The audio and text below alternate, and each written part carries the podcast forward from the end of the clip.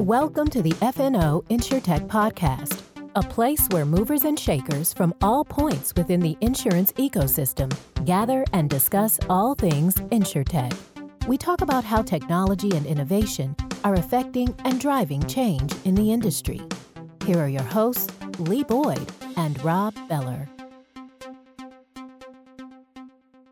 Hey, podcast world. Welcome to another amazing, fabulous, interesting, fascinating, listened to mm-hmm. by you and Yeah. 15 other people Yeah, episode of FNO InsurTech. there's more than 15, 17 people give or take. who listen. Look, I mean, we're a niche podcast. Let's be honest. We're a niche. Yeah. But I think we're pretty big within the niche that we fill. I mean, if we were talking about politics, right or left, we'd be big podcast, Yeah. right? Yeah. If we were talking about true crime, we'd be Yeah. a Those are real popular. I heard someone talk about that the other day. right? If we were talking about sex, Yeah. I don't think you can say that on this podcast. we'll get an explicit rating. Yeah. If you were talking about sex, we'd be a big podcast, right? yeah. But we talk about insurtech, not even insurance. We talk No. about insurance technology, like Not even subset insurance. of insurance. We talk about a niche of a niche, Niche of a niche.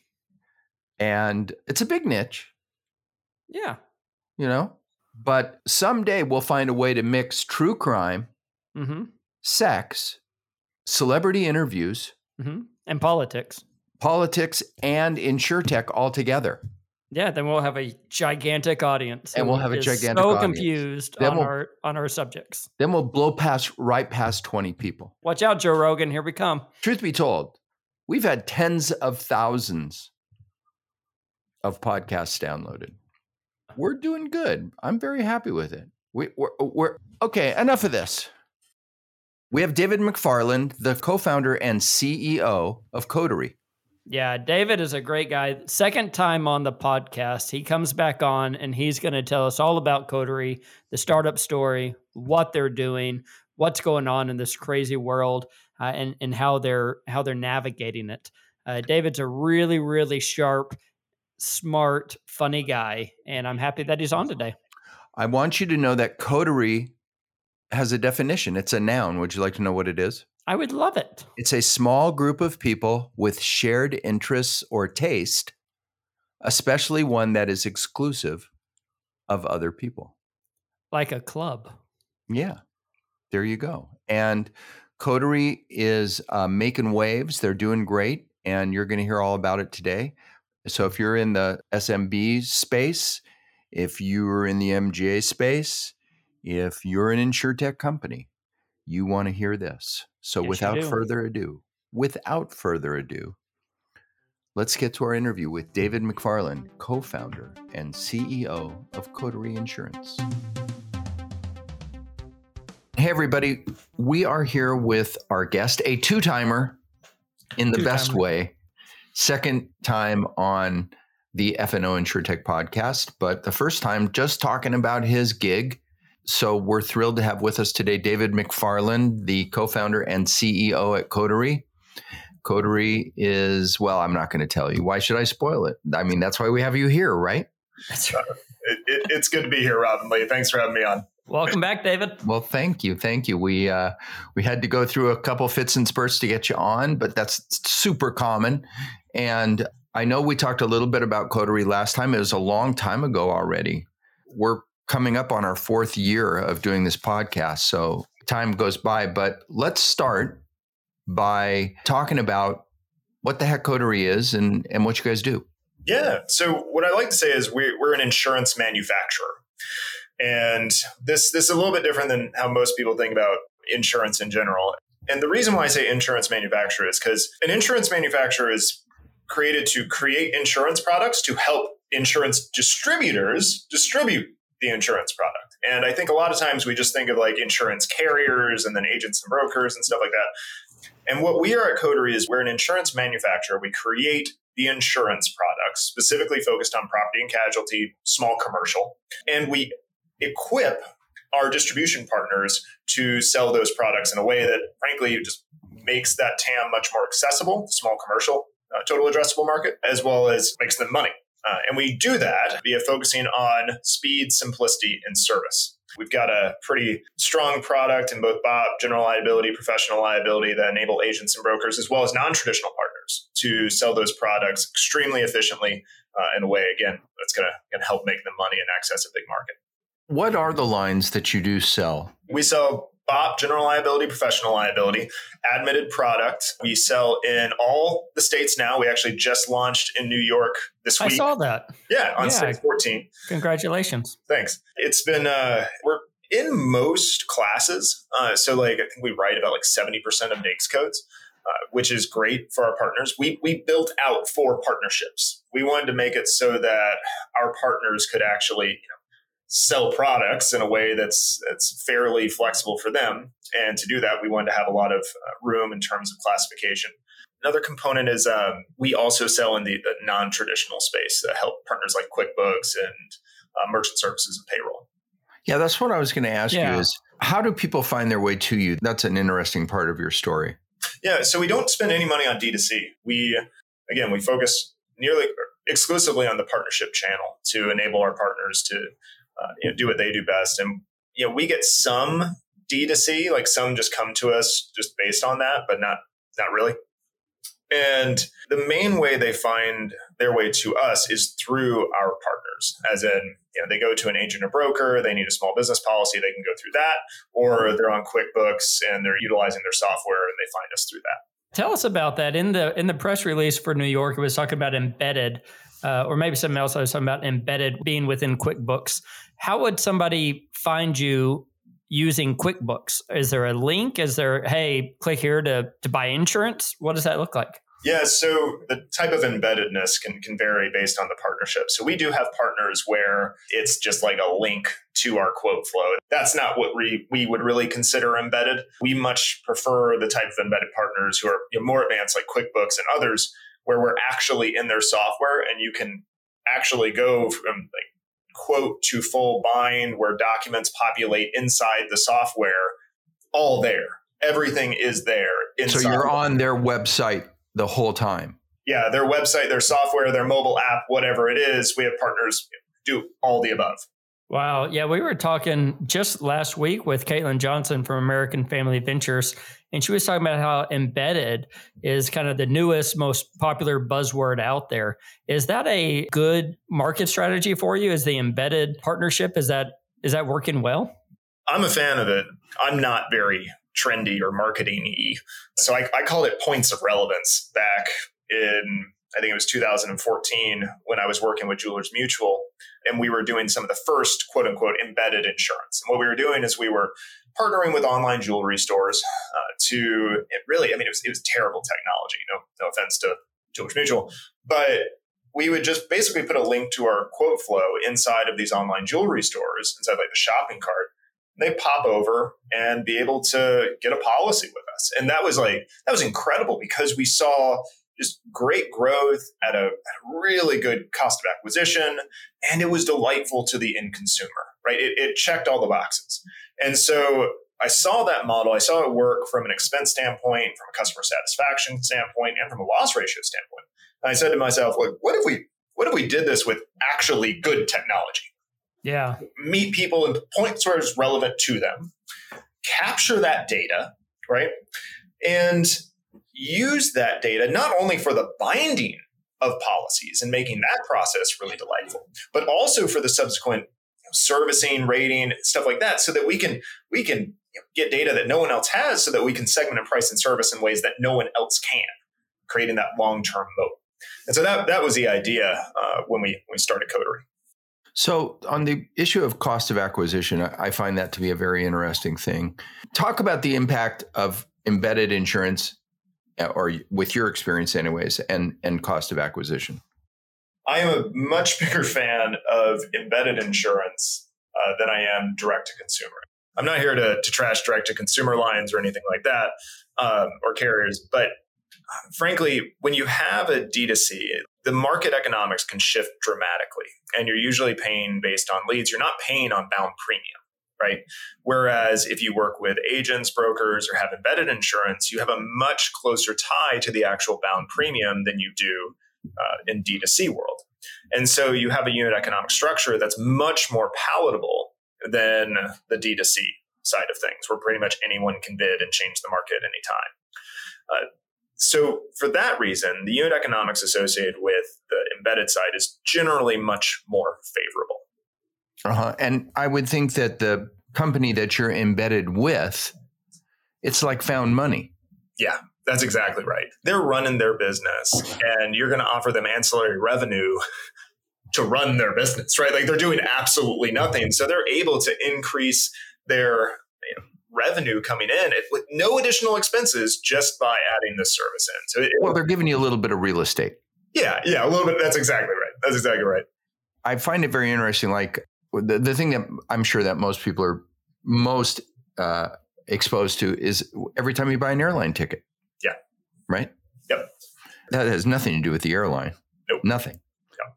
But you you even can't finish until you until you tell them yes or no. Yes. They're big fans. Oh, clearly. Oh, it's it's beautiful. Uh, I mean, you know, warranty has had this figured out forever.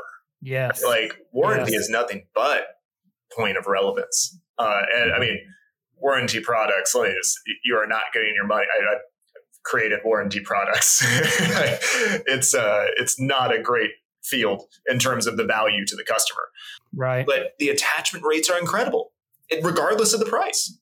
David, why don't you take us back a little bit and and talk to us about the founding story of of Coterie? What you know, what where did this idea come from, and and what did that look like? Yeah, so I'm a recovering actuary. I, I started off as a as an actuary for the National Council on Compensation Insurance (NCCI), which, okay. if you know anything about insurance and workers' comp, you probably know NCCI. They handle all the data for workers' comp for like 40 of the 50 states. And they have, a, it's an amazing company, really. It's, it's like 100 actuaries and then like uh, 900 other folks who you know, work on data, service, all kinds of stuff. And it was really there that I started the idea because we we had all this information coming in that was not always reliable, as you would imagine that workers' comp data is not always reliable. And I was like, well, why, why is this so hard? We need to know two things. We need to know what people are doing and how much they're getting paid. Right? Like, why are we trusting people with this information when we have you know, HR systems, payroll, all that stuff that has all this information? Let's just use it. And I went into actuarial consulting after NCCI, and I found out why uh, we weren't doing that largely. And the reason was that technology was too hard. Um, and that's true. Like it's frankly, it's very difficult to just layer on uh, additional technology on some of the existing carrier frameworks. Uh, and the second reason was you know, potential disintermediation. And at the time, um, you know, many commercial lines carriers were were very hesitant to even flirt with the idea of disintermediation based on what was happening on the personal line side, Geico, Progressive, stuff like that. Yeah. And so I I had a different belief. I thought one, we could build the technology to do it. And two, we could actually use it to empower intermediaries as opposed to disintermediate. Uh, so basically create a, a insurance manufacturer for the distributor, whether that's traditional, non-traditional, and even in the non-traditional place where you're, you're tapping into software, you can even use that data to help your traditional players, your agents and brokers. And that was the idea. I then went to Jewelers Mutual, uh, helped do it, helped start doing some of the first embedded stuff. Uh, saw that really work well. Kind of developed that thesis that I mentioned earlier. Uh, had no idea how to start an insurance company. Uh, thankfully, around that time, a guy named Kyle Nakatsuji, uh, he was at AmFam Ventures. He reached out and was like, "Hey, you want to start a company called ClearCover?" So I second employee there was chief actuary, head of insurance product. Told him from the beginning, I was like, "Look, love this idea, but I really want to focus on starting a commercial insurance long term, commercial insurance company long term. Would you be amenable to you know, me learning what I need to learn here and then moving on? He he said yes, uh, and then two years into it, I was like, all right, time for me to go. yeah, time to go. yeah, and I mean, he he's always been fantastic. If you know Kyle, he is just one of the best people out there. and so he's all he's been supportive throughout this whole journey. Uh, I mean, we we still talk monthly. I actually talked to him a couple hours ago. You know, started Coterie uh, with that idea of bringing speed, simplicity, and service to commercial insurance through partners, uh, through partnerships, 100%. And we started that way from the beginning, focused on non traditional to begin with, because if we I've seen it fail so many times where people just build for traditional and then try and expand out. We built for non-traditional and then focused in. And that that made our technology stack much more uh, extensible and flexible to be able to do that rather than to do it in the other way. And we have some fantastic partners in both the traditional and non-traditional space. So we're pretty thankful. You said you started with the small business commercial side, but you also have uh, just regular property and casualty. Is that right? We sell business owners products, general liability, professional liability. We'll be launching workers' comp in the second half of the year. Those are now, our main products. So is it is it difficult to do the uh, workman's comp? Is that a whole different skill set that that your team has to have?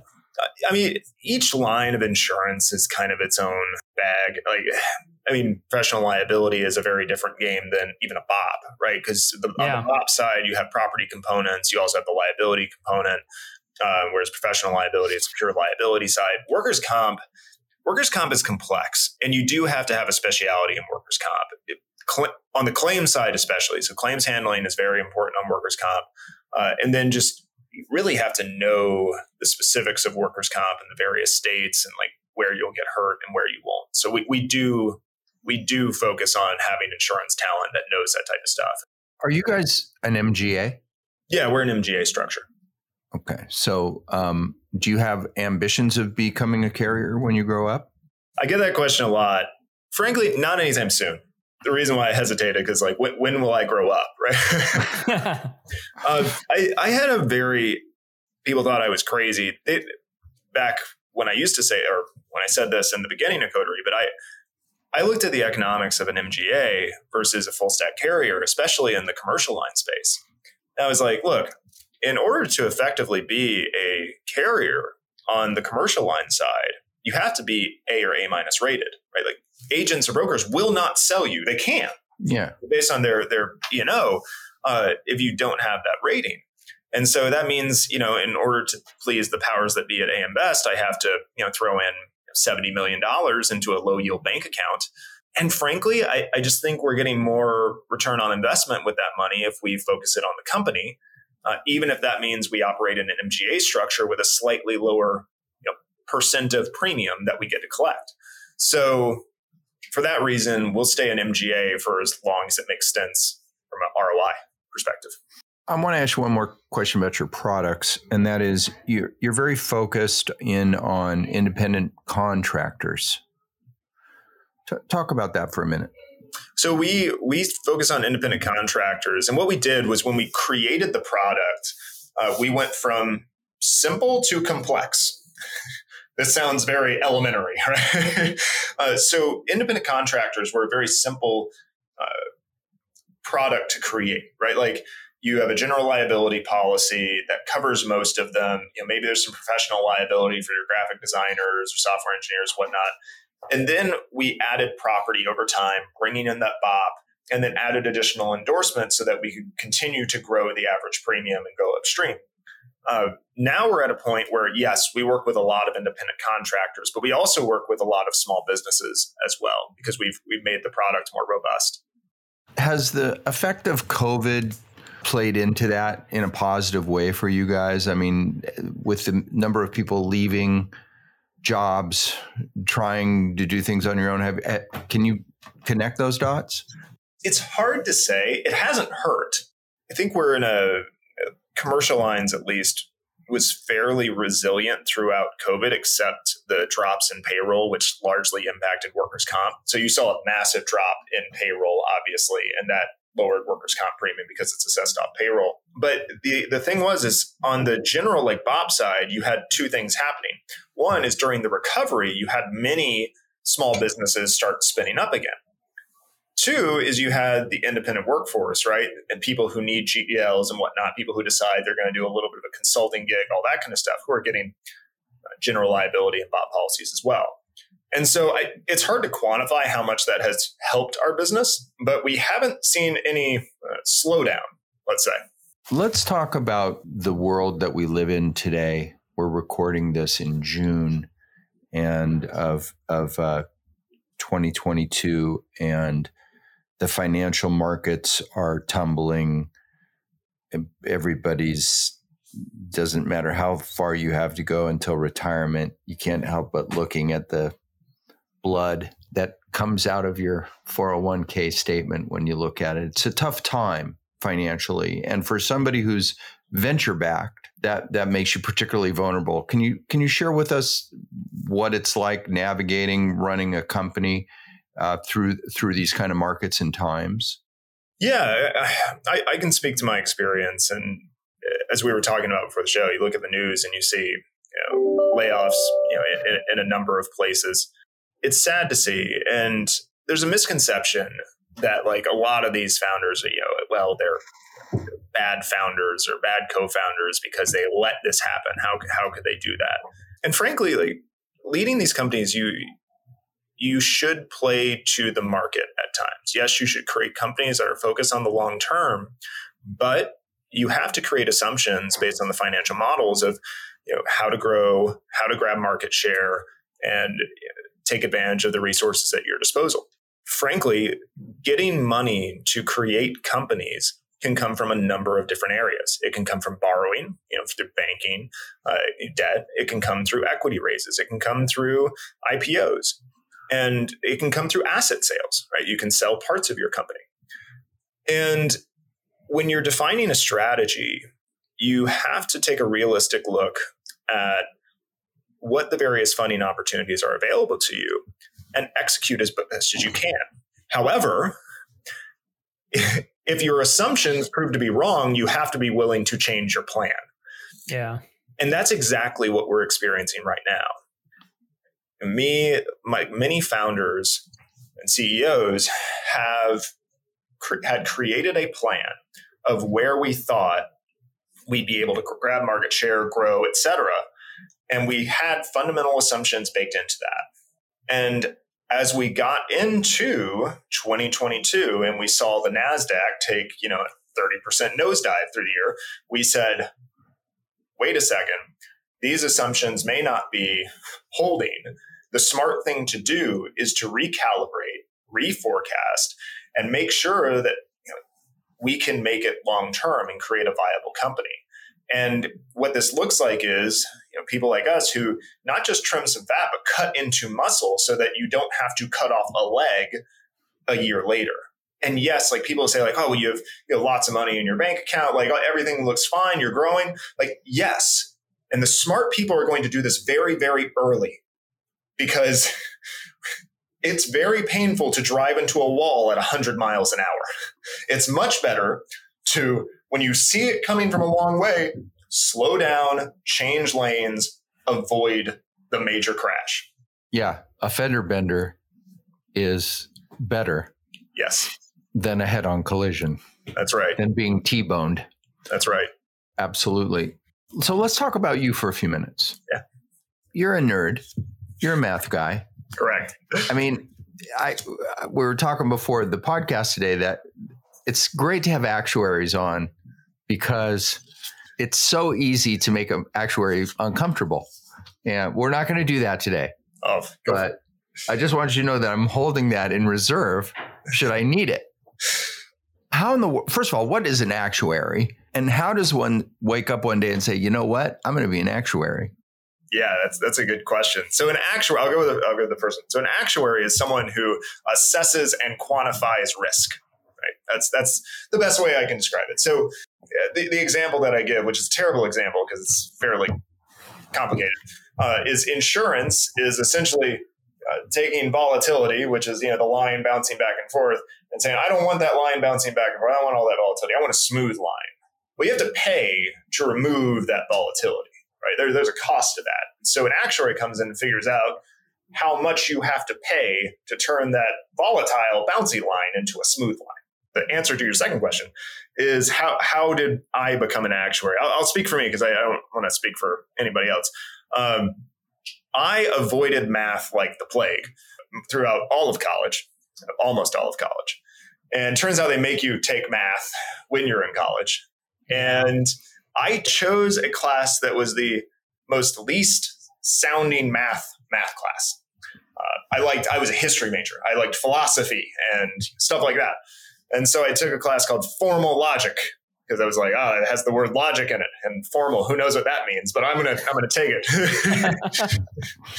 and uh, uh, it turns out it's a math class. It's not just a math class. It is like a it is like a pure math class. And you know, one of those like dropout rates of like sixty percent. Uh, I loved it. I asked the teacher on the second day. I was like, "What do I have to do to do this every day for the rest of my life?" And after he just like shook his head. yeah, like, oh, no, not one of them. Guy. Yeah. Uh, he was like, look, man, because I, I, I, didn't know what I was doing. I had never seen this before. And he was like, look, become a lawyer or a mathematician, either one. And I was like, I don't want to go to any more school. I'm going to switch my major to a mathematician. So I went to the registrar's office the next day, switched over to becoming a math major. And they asked me, they were like, well, there are multiple tracks. Which, which one do you want to go on? And uh, my answer, which led me to the actuarial side, was whichever one helps me graduate the soonest, which was Smart. the actuarial track. Yeah, thanks. Smart. And um, while I was in school and taking actuarial exams, I had to take a stupid number of uh, classes and math classes in order to graduate on time. A girl came up after one of the classes and was like, Are you studying for the actuarial exams? And like any stupid boy in college, I said, Of course I am. And hence I became an actuary. you're so yes, what we'll you're saying together. is you did it to meet girls. That's exactly right. I, I, yeah. unashamedly. Maybe. At no point did I think that that path would lead to meeting girls, but hey, what did I know? well, tell us this. So, so Coterie is nationwide. You just announced that you went into New York, where I think it said it's like the tenth largest I know business e- e- economy in the world, right? It's yeah, huge. That's right. So so what else is on the on the roadmap for Coterie? What are you what are you looking at once you conquered the the nation? Yeah, so we've uh, we've got a pretty neat product that's coming out uh, in the next month, and it's it's going to be uh, one that kind of revolutionizes how small commercial is done. Just heavy use of, of data and technology to make make life a lot simpler for agents and brokers and partners. Uh, so we're, we're really excited about that. Uh, that's that's a little teaser. Uh, the other thing that we're we're pretty excited about is the uh, the launch of our workers comp product in the second half of the year. We'll be we're doing a, a, small concentrated launch and then rolling it out to a number of states after that. Uh, but we want to make sure everything's right, and then we'll, like I said, turn on a bunch of states uh, subsequently. That's awesome. So I want to touch back on something that you mentioned earlier about ClearCover. That you were at ClearCover for a couple of years. You were very early there, and ClearCover is one of the insurtech success stories out there. Kyle's done an amazing job. Would love to have him on the podcast. FYI. If only we knew somebody who knew him. If only there was a way to get to him. I'll just I'll uh, text him.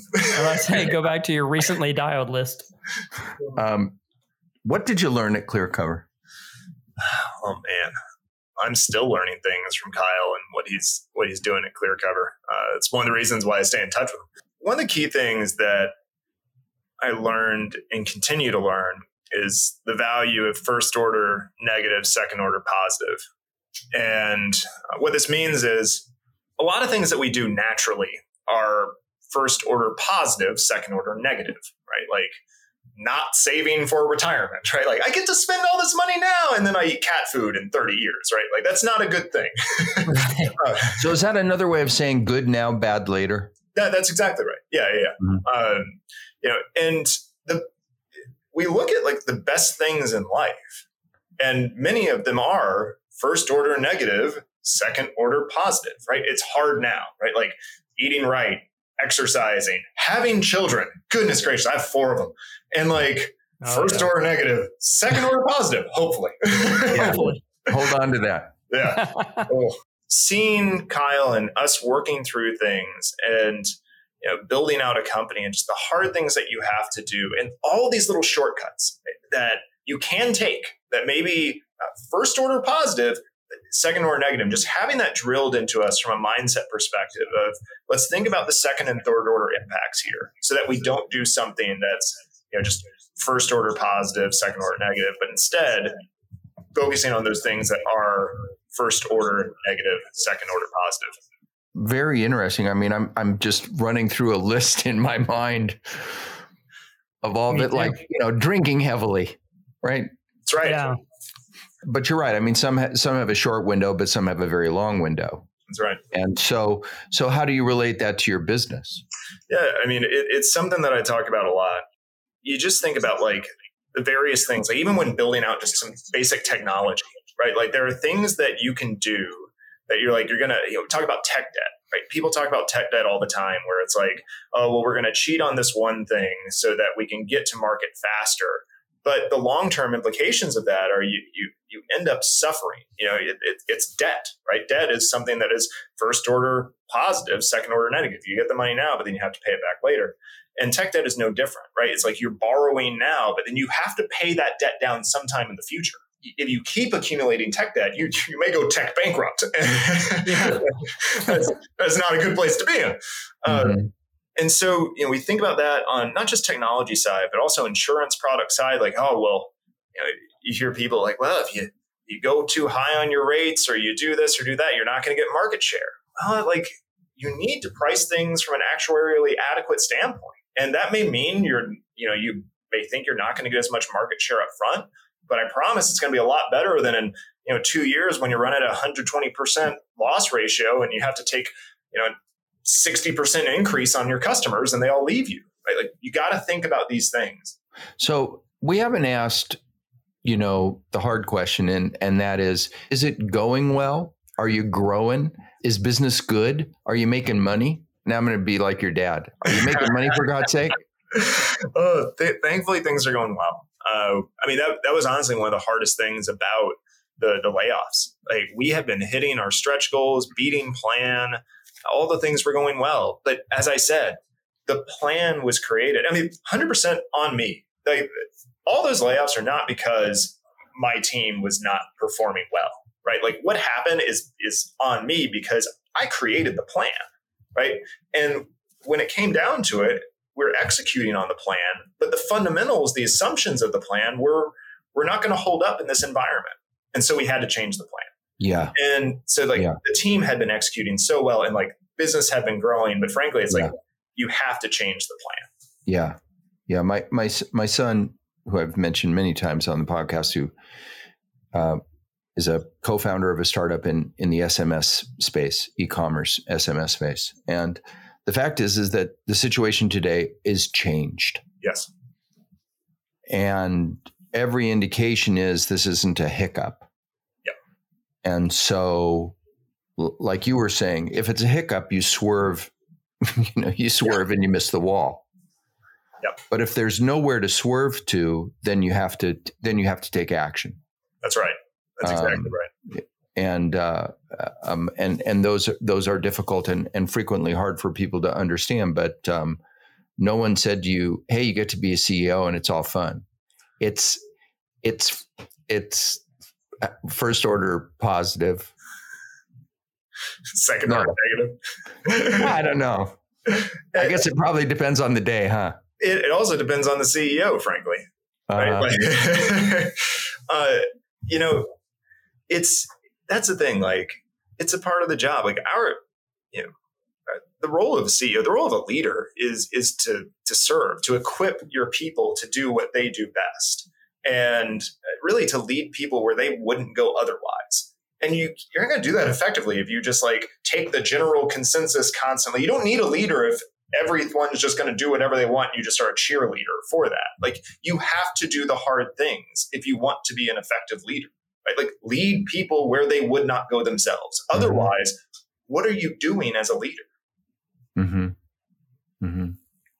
Maybe just cashing paychecks. Yeah, that's that's fair. um, well, listen, we we just so you know, we hear nothing but great things Thanks. about Coterie, and um, and we know how to say the name. We know how to pronounce it. That's right. And um, you have just so it. our audience knows, it. see, our audience often wonders what's in it What's in it for Lee and Rob, anyways? Yeah, that's a good And- question. Truth is, it's swag, folks. It's all about swag. Right. And um, David has already agreed that um, to send us a shameless amount of swag in exchange in exchange for this episode. A small price to pay. Small price to pay. Ha- happy to do it. Happy to do it. Just send me, send me the, the t-shirt sizes and the number of them. So you got it. Well, listen, thanks for being with us, and uh, and have a great summer and happy Father's Day. And we will see you at ITC in the fall, I'm sure. All right. Thanks, Robin Lee. It's great. Thanks, David. What a great guy! Yeah, I he's like a wonderful guy. I like actuaries, He's a he's a fun, personable, smart guy. and unfortunately, we don't publish our video, but he's like He's buff. jacked. The whole time I'm thinking, He's I do jacked. curls. Why do my arms not look like his arms? And I think that we'll always remember first order positive, Yeah. second order negative. I think that's a great lesson. That's a great lesson. And I was just running through the list of things in my head that I've done, uh, you know, short term for the win that'll hurt me long term. Uh-huh. And that sometimes you got to delay those things, you know, delay the positive. Just checking. Was the podcast one? No, I don't. I don't think about the podcast that much. This. oh wow, wow. The podcast has already changed your life, Lee Boyd. It has, and I got to meet people like David. When when would I have ever met David if it hadn't been for this podcast? Have we made it to 200 episodes yet? No, I think we just did 180. Okay, based on so Twitter. we've literally met hundreds of people, fascinating people who are out there on changing the edge the world. Of things, trying to change Yeah. the world, innovating, being clever, succeeding, failing, standing up, running fast, falling down, getting Yeah. back up again. What a privilege this has been. What an I- honor this has been, right? I couldn't agree more. I think it's really been great. First order positive, second order positive. There you have it. There you have it. Thanks, everybody. We appreciate you being with us. As always, thanks to Alicia Moss and Al Moya for everything that they do, because if they didn't do what they do, you would just hear this. so until next time. Goodbye, everybody.